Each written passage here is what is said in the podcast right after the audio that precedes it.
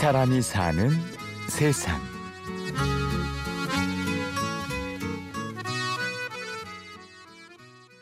어 그날 이제 출산을 하러 이제 급하게 들어가서 뭐 한 30분이면 출산이 끝난다라고 했는데 1시간 반이 넘도록 안 나와서 말도 못한 불안감에 휩싸였었죠. 그리고 아기가 이제 간호사들이 아기를 안고 뛰더라고요. 그래서 사실은 속으로 아기는 조금 포기한 감이 절반 정도 있었어요. 아 예, 저는 세빈이, 유빈이 아빠 오성민이라고 합니다. 1.38kg. 손바닥보다 작은 아기. 세빈이는 엄마 뱃속에서 8개월도 채우지 못한 채 세상에 나와야 했습니다. 차마 좀 안쓰러워서 보기 좀 힘들 정도? 예, 아빠 입장에서 보기 힘들 정도였던 것 같습니다. 깡말라 있고 눈도 못 뜨고 있고 이렇게 하다 보니까 좀 안쓰러움만 계속 보였죠. 이른둥이로 태어난 세빈이와 아빠의 이야기.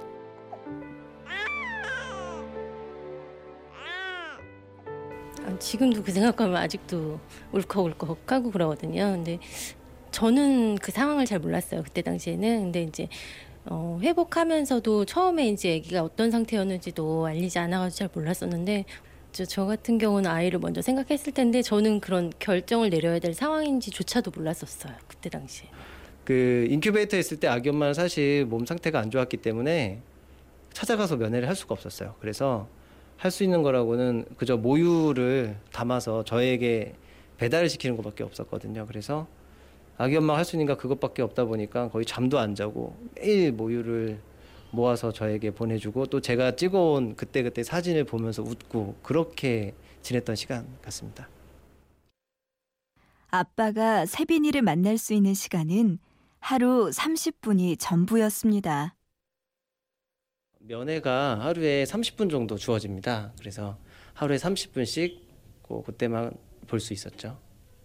어, 퇴원 통보를 받은 날 처음에서 안아볼 수 있었어요. 한 40일쯤 지나서 이제 2kg가 딱 되면 퇴원 2kg가 되고 뭐 특별한 문제가 없을 때만 이제 퇴원을 할 수 있다라고 했었는데 처음 2kg가 되던 날 이제 안아볼 수 있었죠. 그때 아, 그때 감동은 제가 알고 있는 단어로도 사실 표현을 못할 것 같습니다. 그거는.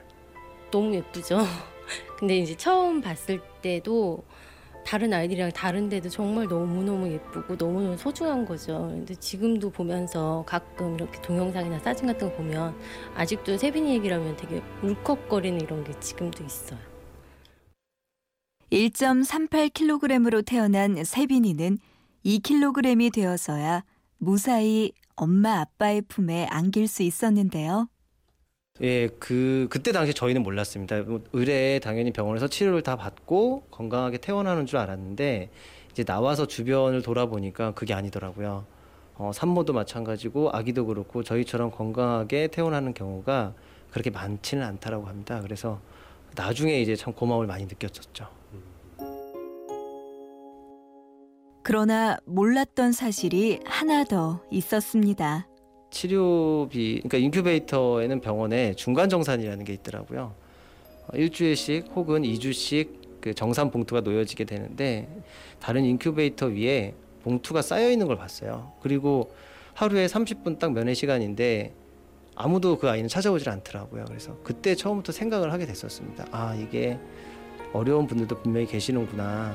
어, 내가 여유롭지는 않겠지만 내가 혹이라도 여유가 된다면 꼭 나눔에 동참하고 싶다. 그때부터 생각을 많이 하게 됐었습니다. 그날 이후 아빠는 지금의 기적에 감사하며 어떤 다짐을 하게 됩니다. 뭐 봉사까지 사실 저도 적극적으로 해본 생각은 없었습니다. 근데 이 감사의 표현을 어떻게든 해야는 되겠는데 방법을 알지 못하겠고 그래서 큰아이 돌잔치 때도 그 감사도 기부도 하기도 했고요. 그 아름다운 재단에서 연말에 그 이른둥이 가, 가정을 방문해서 어, 어머니들과 이야기도 들어주기도 하고 또 아이와 놀아주기도 하는 그 희망 산타 프로그램이 있어요.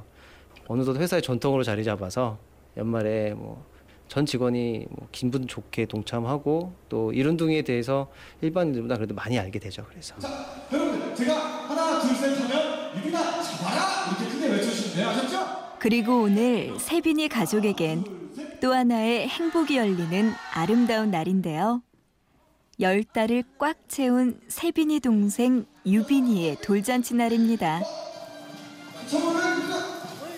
아, 제 크대 때 정말 아, 고생해서 이번엔 수월하겠지 했는데 아, 아침부터 지금 땀을 계속 흘리고 뛰어다니느라고 정신이 없습니다.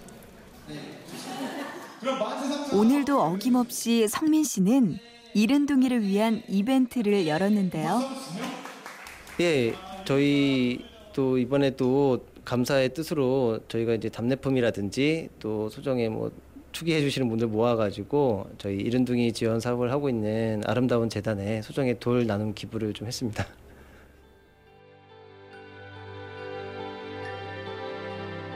저도 최근에 알게 된 내용인데 이른둥이가 아직 그 국어 사전에 등록이 안 되어 있다 그러더라고요.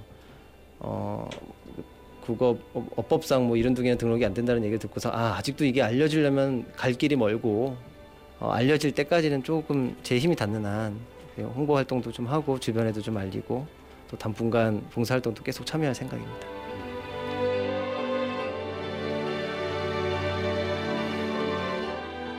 이 사람이 사는 세상. 이른둥이 세빈이로 시작한 아빠의 봉사활동. 오성민 씨의 이야기였습니다. 취재 구성의 신성훈, 내레이션의 구운영이었습니다. 고맙습니다.